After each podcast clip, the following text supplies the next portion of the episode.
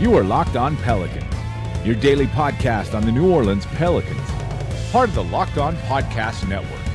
Your team every day.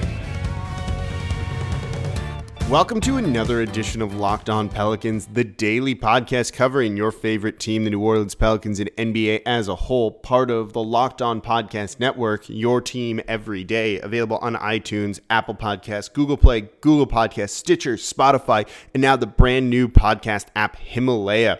I'm your host, Pelicans Insider, credential member of the media, and editor over at LockedOnPelicans.com, Jake Madison at NOLA Jake on Twitter, here with you all on this Thursday, day after the Pelicans' end of season exit interviews, media availability. We're going to look at what was said there. We will keep talking about a goddamn t shirt because apparently that is a thing we need to do. Because you know what? Anthony Davis didn't make this any better for himself. And then I'm going to give you an update on the front office search. I want to clarify one or two things there after talking with a couple people throughout the past couple of days that I've heard there's misconceptions out there that we need to clarify a little bit so we understand what might happen going forward. So let's dive right in in today's edition of Locked On Pelicans.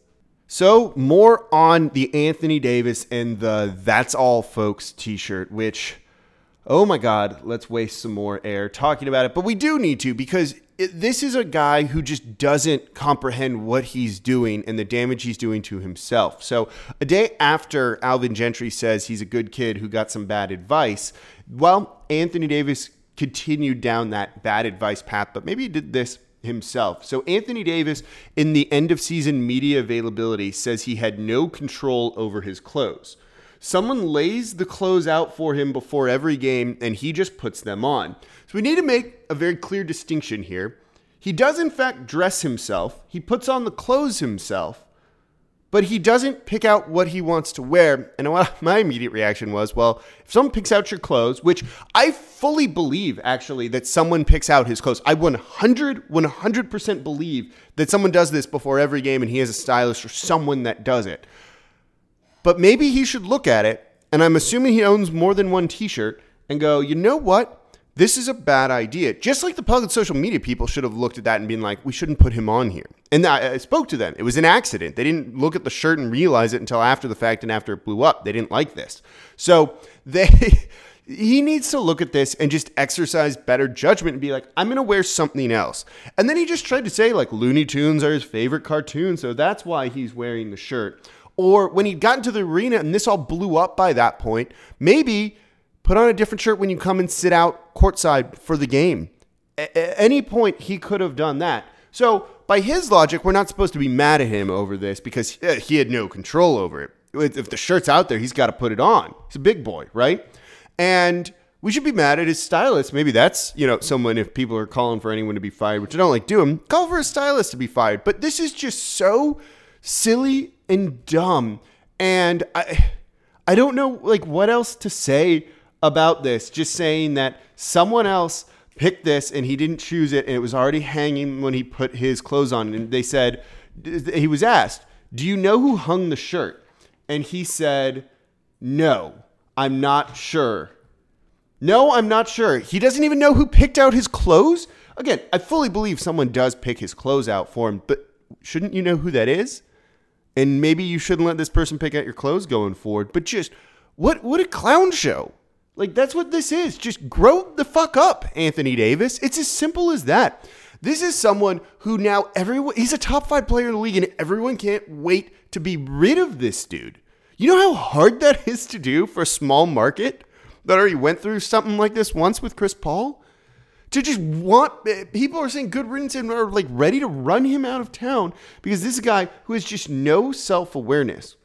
By the way, back on March 2nd, Anthony Davis has a quote. I'm going to read it to you. It starts, quote, So now, as a player, as the CEO of my own business, I've got the power. I'm doing what I need to do and not what somebody tells me to do, end quote. Anthony Davis, March 2nd.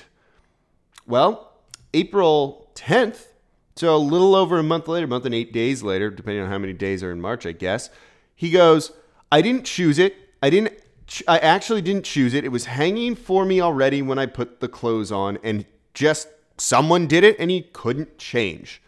Doesn't sound like the CEO of your own business. It doesn't sound like someone who's got the power or doing what he wants to do and not what somebody tells him to do. The contradictory part of that quote is so unbelievably stunning that he I don't I'm not going to say he should be ashamed of himself because I don't I don't really judge people like that, but oh my god, does this make you think differently about this guy? And just what a pawn at times or someone who is making these conscious decisions, which I think is part of it too, and just can't own it. Just admit you did something wrong and people cool, will be cool. Hell, people like Mike Vick now, and everyone also loves dogs, and he went through a redemptive thing. AD, you can get through this t shirt shit if you just say the right thing, and he just refuses to and keeps doubling down every chance he gets. And it's just way to kill the goodwill, way to make these past seven years look just awful. I don't think anyone's looking at this positively now because this is a guy who just d- doesn't get it. That's all there is to it. Does not live in a real world. You're 26, man. Like, just grow up.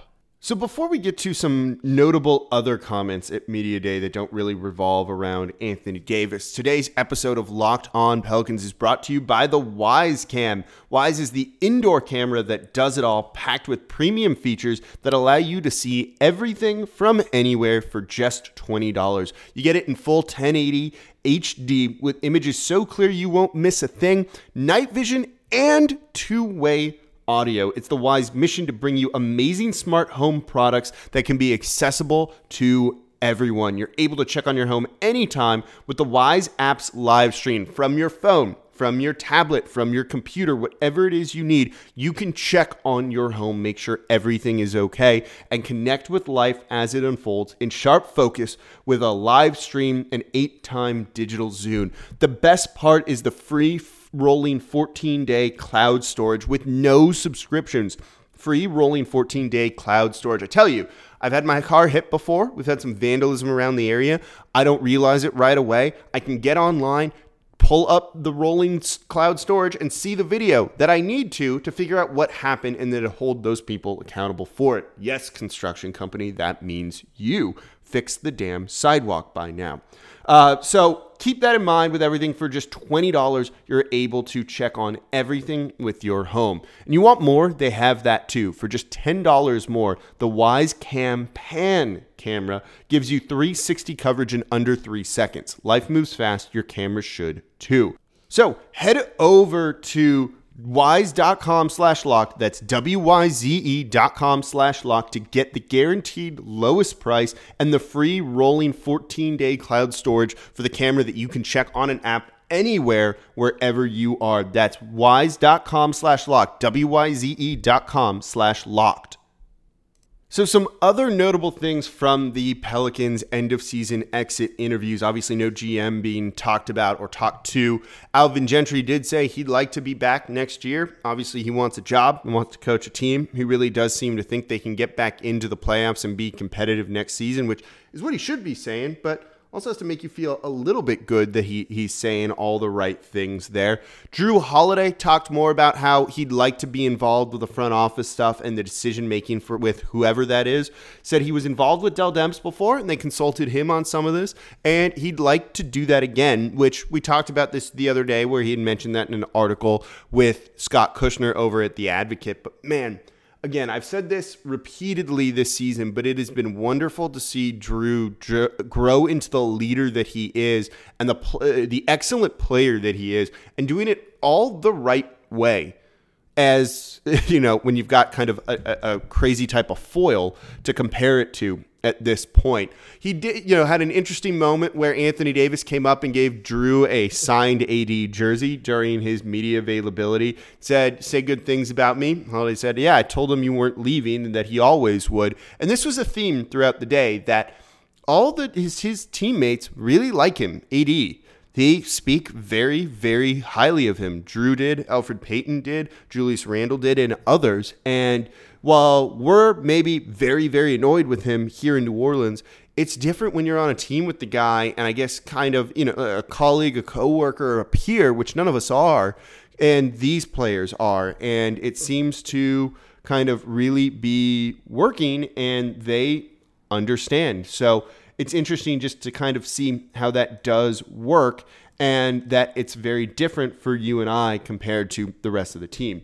Julius Randle did say this is one of the most selfless teammates he's ever been around before talking about his future, saying, you know, he'd like to be back. He enjoyed his time here. He liked it, but he doesn't really know. And, you know, his first big decision this offseason is going to be do you opt into the player option, which, you know, I don't think he needs to make a decision on that just yet, but sooner rather than later. And if he wants a long term big money deal, which he does, you know, he's likely going to enter free agency as opposed to taking the 10 point something contract uh, option that he has here with New Orleans and the Pelicans.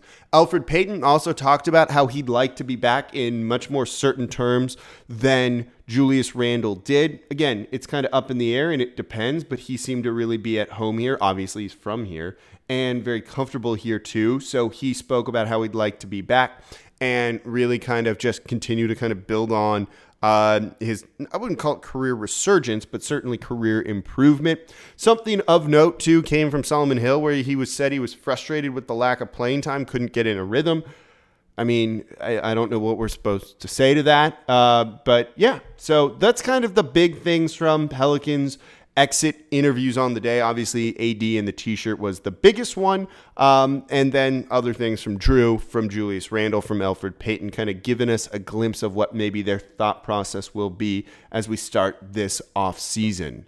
And it is going to be a very pivotal offseason for the Pelicans. And the best way to keep up with everything is going to be the Locked On Pelicans podcast. So remember to get the show every day. Subscribe to Locked On Pelicans on the new Himalaya podcast app. In an ever expanding podcast world, you need Himalaya with their personally curated playlists and new features every single day.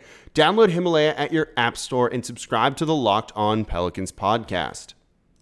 So, updates on the Pelicans front office search. We're going to kind of clarify a few things here, which are really important to do. Then we'll talk about the candidates, probably just expanding a little bit on what I talked about yesterday and what I've said on the radio this past week. So, uh, got into a few debates on Twitter. Not debates, people just kind of screaming at me at times too, and just asking questions.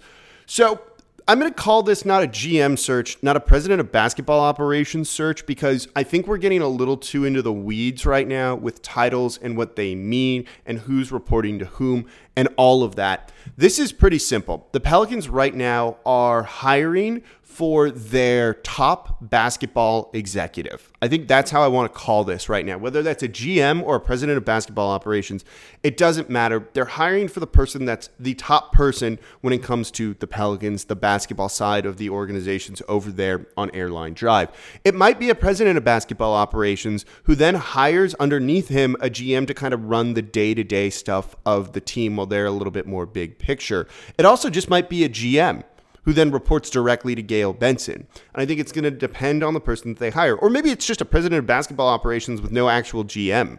There's that too. You kind of see that on occasion here. So all of these titles, it doesn't mean anything and there's no uh, structure they necessarily want in place. It's they're just going to hire a top person that's going to be in charge and then it kind of scales downward from there. Does that make sense? Hopefully it does. I had people saying, well, if they hire a president of basketball operations, that'll report to Gayle Benson, and then the GM is going to report to Gayle Benson because that's what she said. No, they're not going to have two people. They're going to have a line here. And if it is a GM, that will report to a president of basketball operations, if there is one, who will then report to Gayle Benson. It's not, you know, it's a straight line, not a forking path or branching paths or anything like this. This is pretty simple. Whoever they hire is in charge. And it's as simple as that. They will report to Gayle Benson, and then others will report up to that person, who then again reports to Gayle Benson. Simple as that. You know, some teams have the the POBO and a GM, some don't. And I think it just depends on the Pelicans' trust level, maybe with the people that they're hiring and what type of structure is in place. But certainly they're leaning towards the two established candidates, David Griffin and Danny Ferry, with the front runner being Danny Ferry. And I think this decision is going to get made sooner rather than later. Hopefully, we'll hear something by early next week because there's a lot of work to do.